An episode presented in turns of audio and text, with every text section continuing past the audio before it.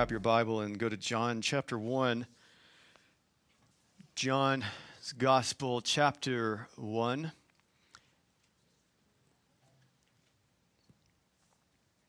We have been looking through Jesus in the beginning, or Jesus in Genesis. And you've probably, if you've been with us, you're probably asking, what happened to Genesis? Well, I'll get to that in a moment. John chapter 1, I just got five verses instead of five chapters. So there's progress. Um, John chapter 1, verse 1. reading out of the ESV. We read out of the Bible. This is our authority. This is our word that we stand on. Um, so, John chapter 1, verse 1. In the beginning was the Word, and the Word was with God, and the Word was God. He was in the beginning with God. All things were made through him, and without him was not anything made that was made. In him was life, and the life was the light of men. The light shines in the darkness, and the darkness has not overcome it. Let's pray one more time over the reading of the Lord's word. God, thank you so much for your word. Your word is life, it is the light, it is where we find the true revelation of Jesus Christ. I pray, God, that you would sanctify us in your word, for we hold that your word is truth, as you said. And so I pray that you would be mighty to save and that everyone that would leave this room would say, How glorious and how marvelous is the light of Christ. We ask these things in your name, in Jesus' name. Amen. You can safely assume that by the time John is writing his gospel, the faith of the believers for whom he writes, as well for the unbelievers to whom he writes, uh, the faith of the church was being challenged and trying to be undermined by the people who opposed the followers of Christ.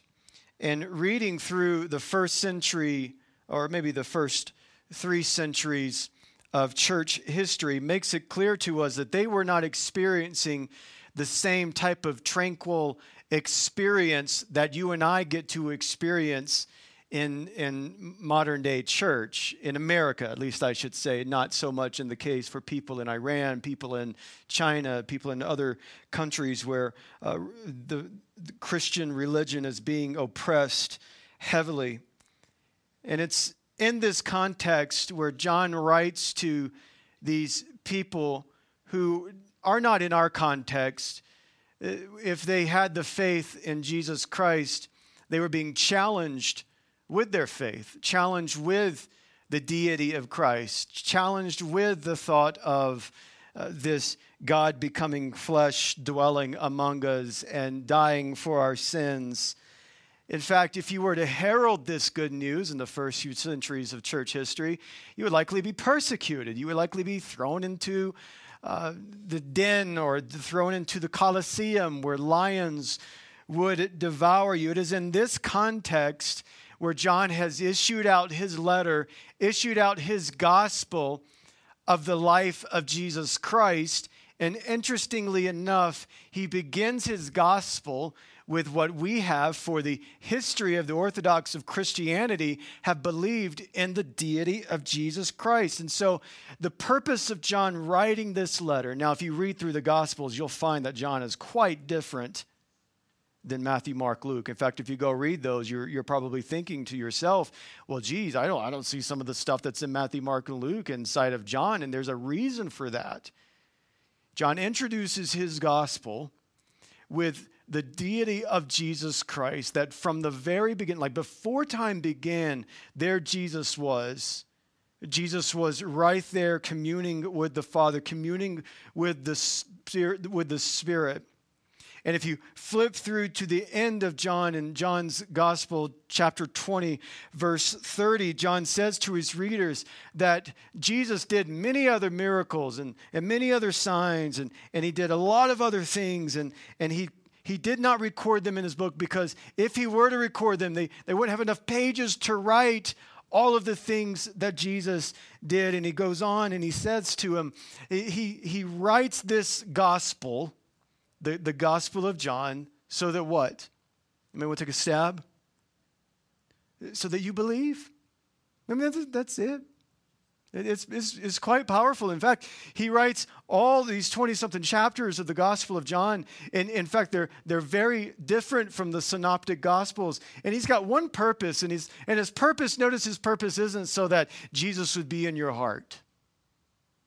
No, it's that Jesus, that you would believe in Jesus. And, and, and then, so the question then is, is who is Jesus?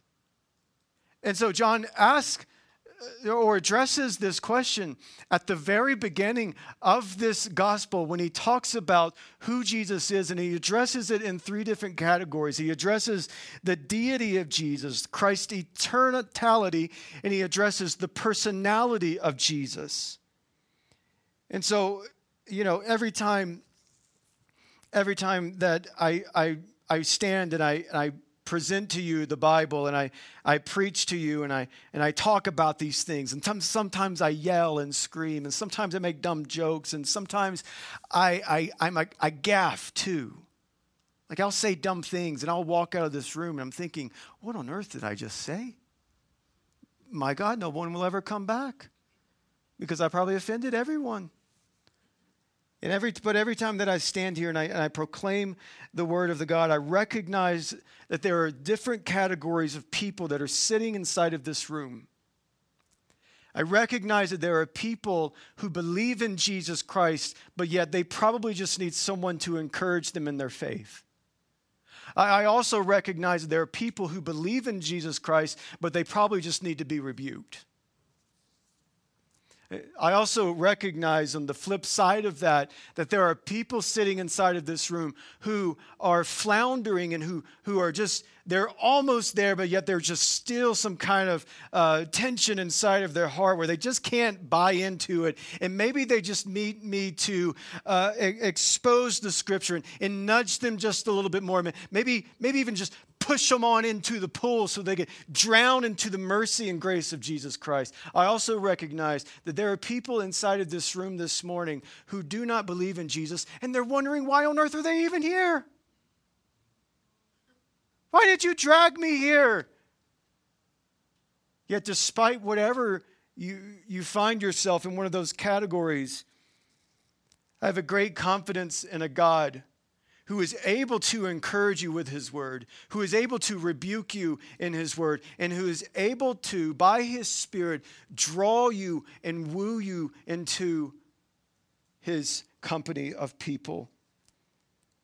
And so I recognize this and I understand that why we talk through the Gospels, why I talk through the Bible exegetically, I understand that this is where we are as a church.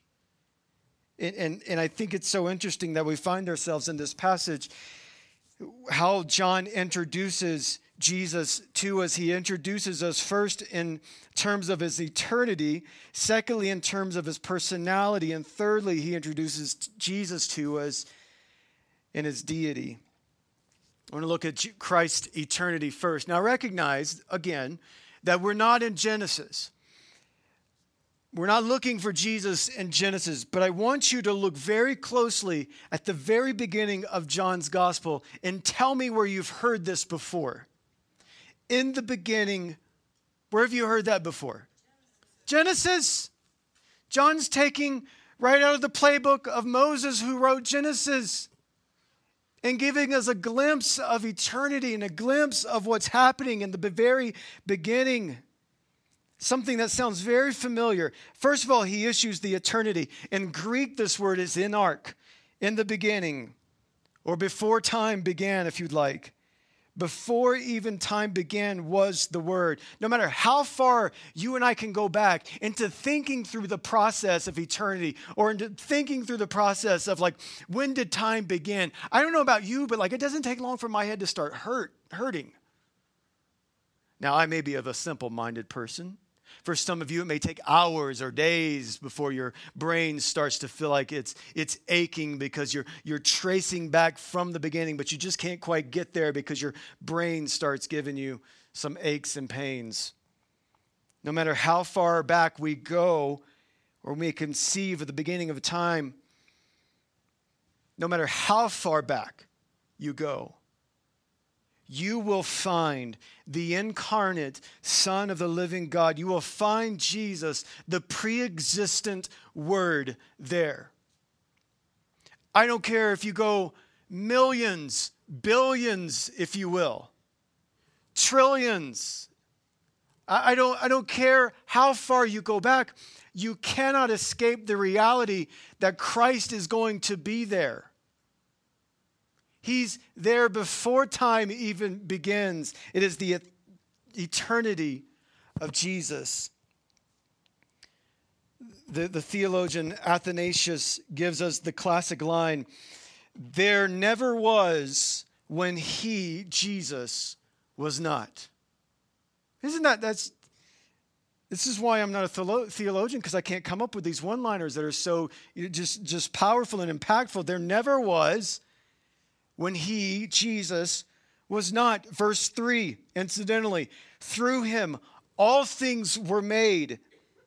He's the creator. He goes on, without him nothing was made that has been made. So, uh, therefore, although he was creator, he was not created. So he's created, creator, and not created. He also introduces us into an interesting word, um, coincidentally, the word. Now, now, the word is very important, in, in particularly how John uses the word, the word, right? Because words are important. It's how we convey our thoughts, it's how we communicate our emotions, it's how uh, we, we reveal what's going on. It's the word. And so, John masterfully uses the word the word. And in the Greek, and even with other people in Latin, it's logos. In fact, it's Hebrew thought and Greek thought. And they would have understood this. It's the idea of beginning related to the word. It's the beginning. Now, the Jewish mind, assuming that the readers um, probably have already connected the opening phrase of John with the opening phrase of Genesis in the beginning, in ark, right? That's the Greek word. It's the very same thing. He would have just simply be reminding the readers that Jesus was the active agent in creation.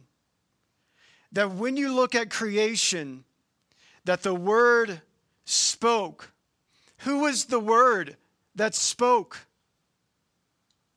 It's Jesus Christ.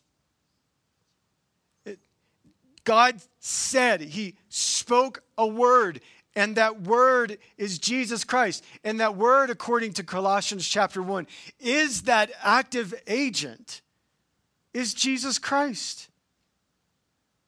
You can't. again, I just have to stretch our brains a little bit. You cannot go back without finding a trace of the incarnate Son of God being there.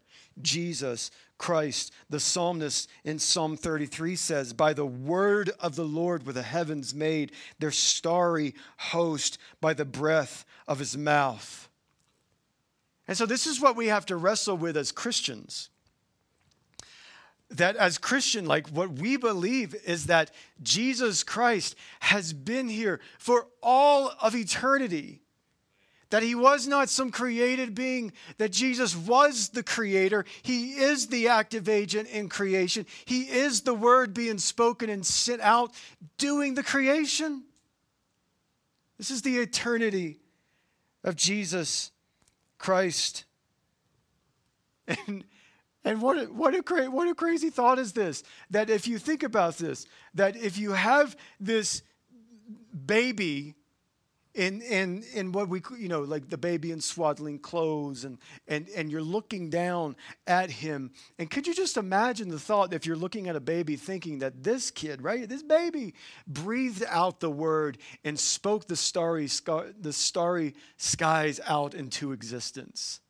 I mean, I look at my children and I tell you what, none of those things come to mind. I look at my children like, how could anyone make a mess such as this? I look at my children and say, you are just a disgusting person.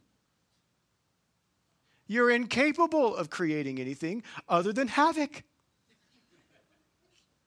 And could you imagine looking at a little child, looking at a little baby, and just simply being in awe of this thought? And maybe they didn't know yet, but maybe they did.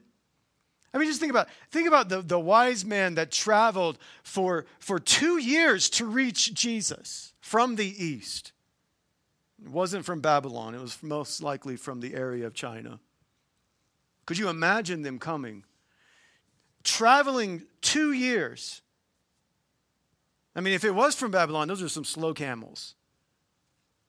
But they're, they're two years to, to finally see the one who spoke all, just all of this into existence. It, it must have been a sight to see.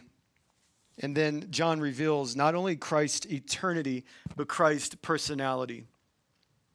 And he says, and the Word was with God.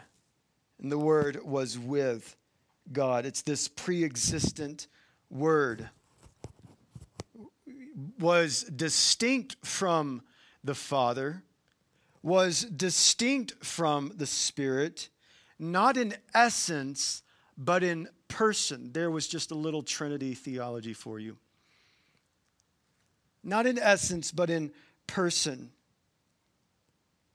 When John is talking about this gospel, and when John is dealing with the incarnate Son of God. And when John is dealing with the deity and the, the, the eternity of Jesus, he's not, it's not just some, you know, some poetic, personal pontification that John is just, you know, imagining like maybe this is just mythology, maybe this is just some random idea that some joker had back there. No, John, you remember, uh, where was, who was John? Remember how John describes himself? as the beloved of Jesus. I don't, you know, and I'm not here to judge John. I mean, he's in heaven. I'm still still here. And I don't know if John's being a little narcissistic or you know, a little false humility going on right there, or if John really understood his his identity in Christ and knew that when Christ loves him, that he is the beloved of Christ. John, John walked with Jesus. John talked with Jesus. John, John touched Jesus. John saw the Lamb of God slain for the sins of the world. So this isn't some like some random idea John had about Jesus. You know what? I think I'll just create this fairy tale and, and maybe it'll align with the other gospels. Maybe not. I'm going to go out on a risk. No, John was there. And John, John was living with, walking with, eating with Jesus a disciple of Jesus. And he understood that Jesus had a personality. John's not making none of this up. Now, if you're a skeptic person, a skeptic thinker, or maybe you just want to self identify as a critical thinker, you know, I would love to identify as a critical thinker, but sometimes I just feel like my ADD just steps in and just, oh, there's another topic I could be thinking about. But if you are that smart, maybe you're, you're a skeptic and thinking none of this can be true. You, you have two options. You, you, you, can, you can conclude in your mind that John is just an idiot. Right? I mean, he, he just has to be. You, you have to conclude that John's just a moron and just a flat out liar, and all of this is just nonsense. Or maybe you can conclude, uh, maybe if you're still in that length there, maybe you can conclude that John is just, you know, he, he, he belonged in, in, a, in a bin somewhere. You don't you track him when they like maybe he, he needed the, the wraparound and, and the padded walls. just a little kooky. Or, or you have to conclude to yourself, John knew what he was talking about.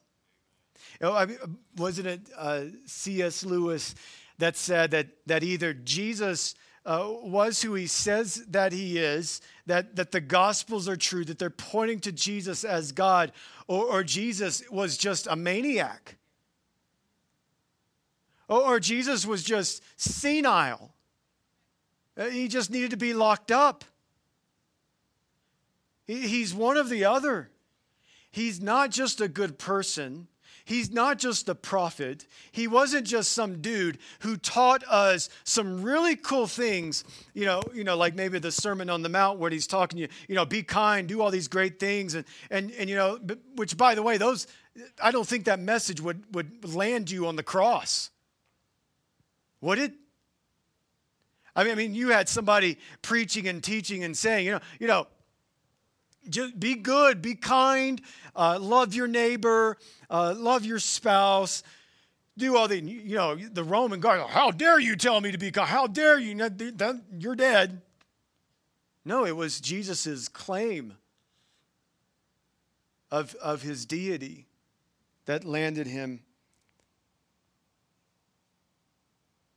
And then he says the word was with God, and there's a Greek word, pros ton theon, which actually means the word was, I, oh, I like this, was towards God. That the word was towards God. That the Son is inclined towards the Father, and the Father is inclined towards the Son, and the Son is inclined towards the Spirit, and the Spirit is inclined towards the Son. And here, from all eternity, you have the triune God in perfect harmonization, in perfect communion with each other, inclined towards each other. Self sufficient, not needing anything.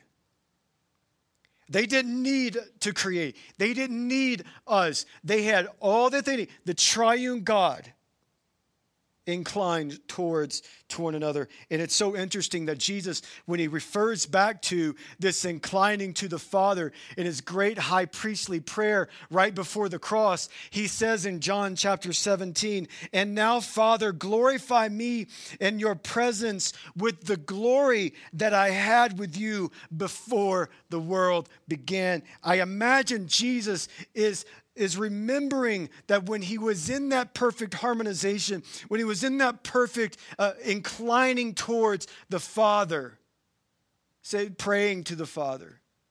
It's time to glorify me just as I was with you before the world began.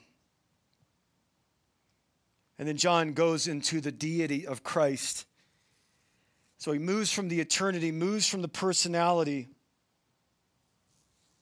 and the Word was God. He who becomes flesh in verse 14, if you skip down, he who was always was, and his always wasness. I don't know if that's a word, just made that word up. He always was with God. He always was God. Now, I, I want to quote another, another person here.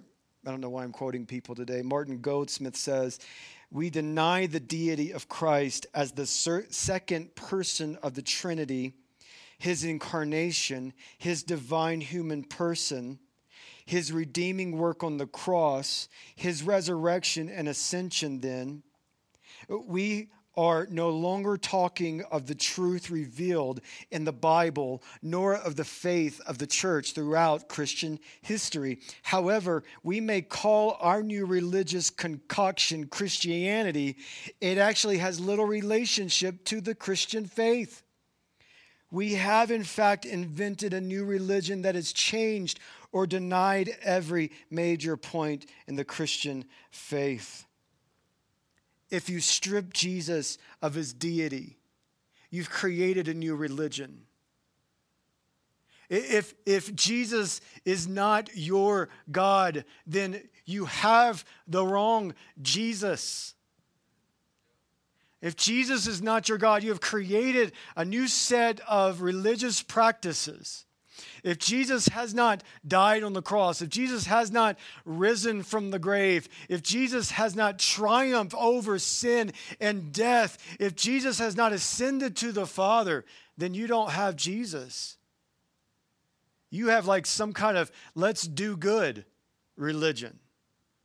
And that doesn't work. Now, let me, let me say this. John begins in this way. He intends that the, the reader of this gospel will read throughout the rest of the gospel in light of this one small few verses, verses one through five. And, and then they will turn the page and they'll, they'll recognize why the significance of the eternity, the, the personality, and the deity of Jesus is so important. Because, because if you just flip over to the next few chapters, you have to understand how Jesus is doing some of these things. You remember in John chapter 2, what does Jesus do? He's at the wedding, and they run out of the good stuff. No, it's not grape juice, you Baptist. It's legit wine. Why would you wait for the good grape juice at the end? Who does that?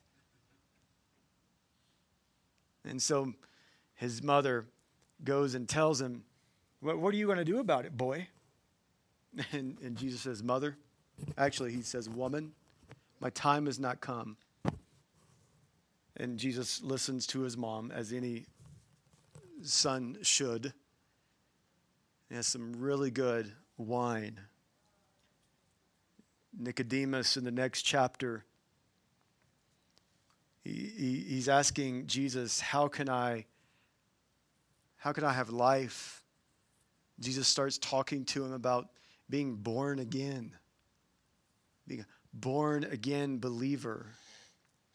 In, in chapter 4, um, it, it just goes on and where he, he meets the woman at the well, I believe, and, and, and, and he starts talking about uh, drink of the living water.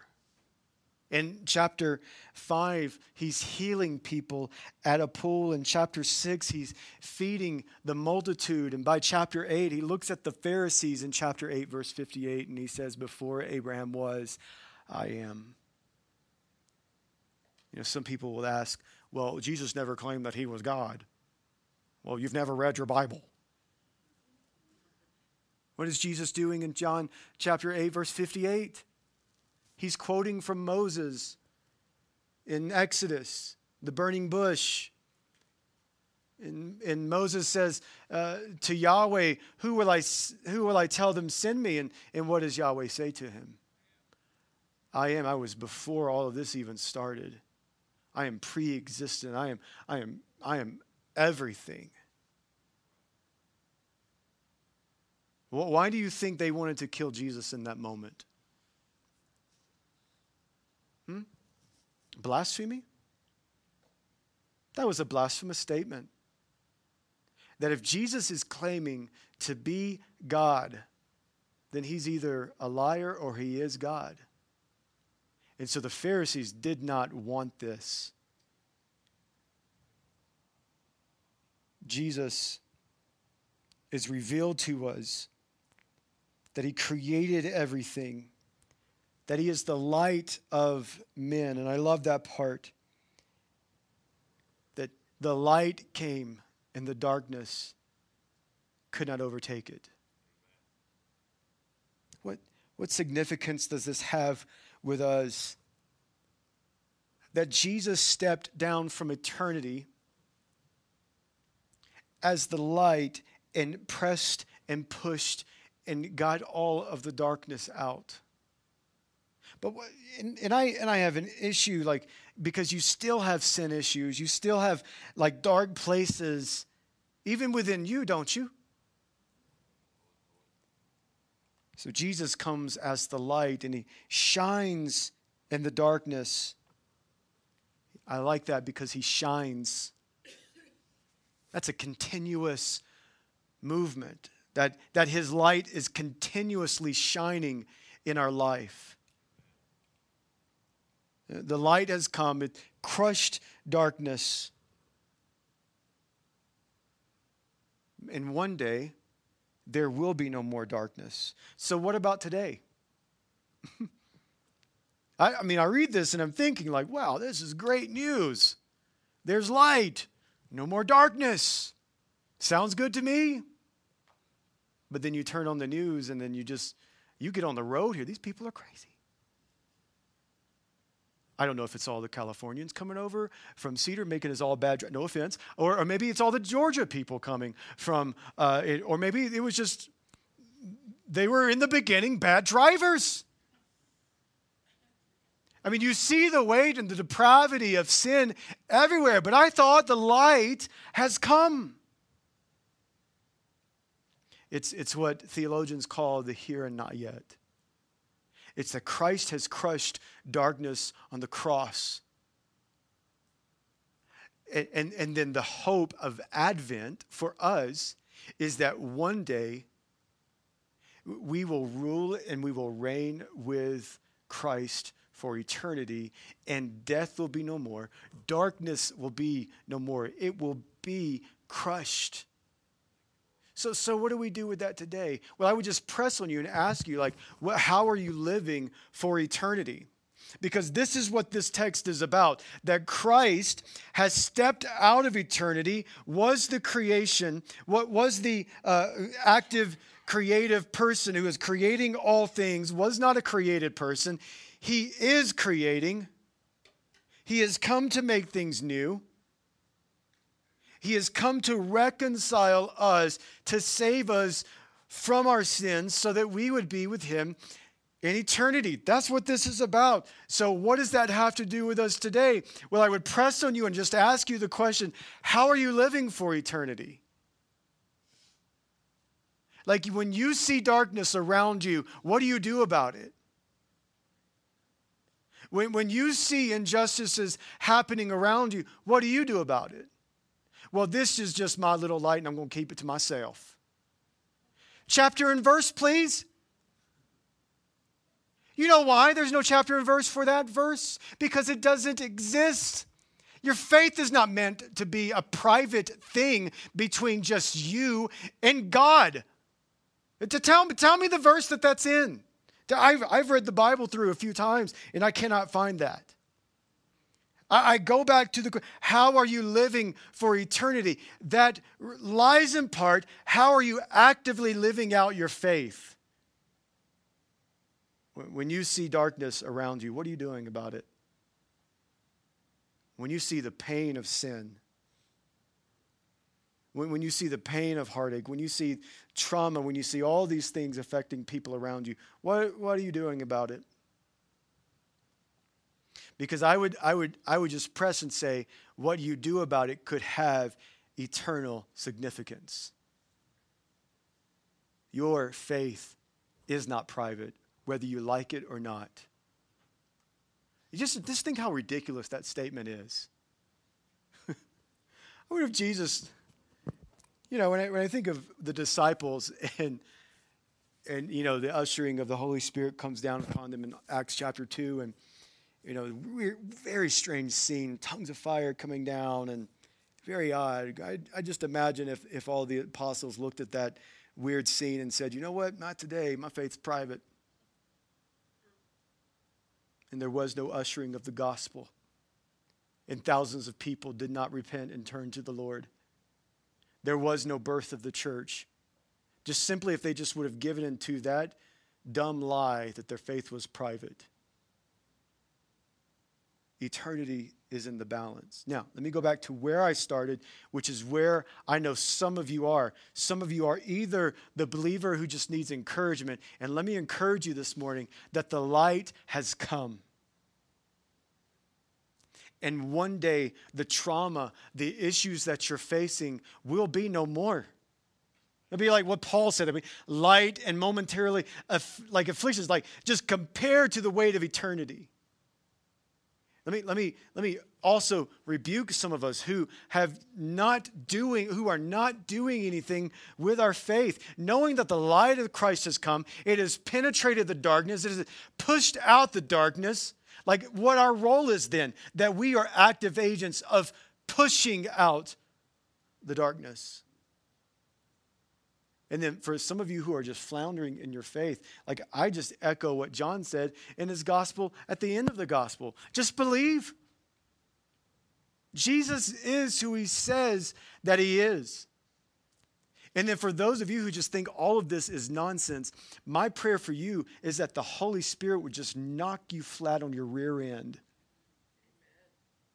and, and be like what he, I love the story of, of C.S. Lewis's conversion. He, he describes it as like the hounds of heaven were unleashed and would not leave him alone, so that you cannot sleep at night. And my challenge to you is to read the Bible.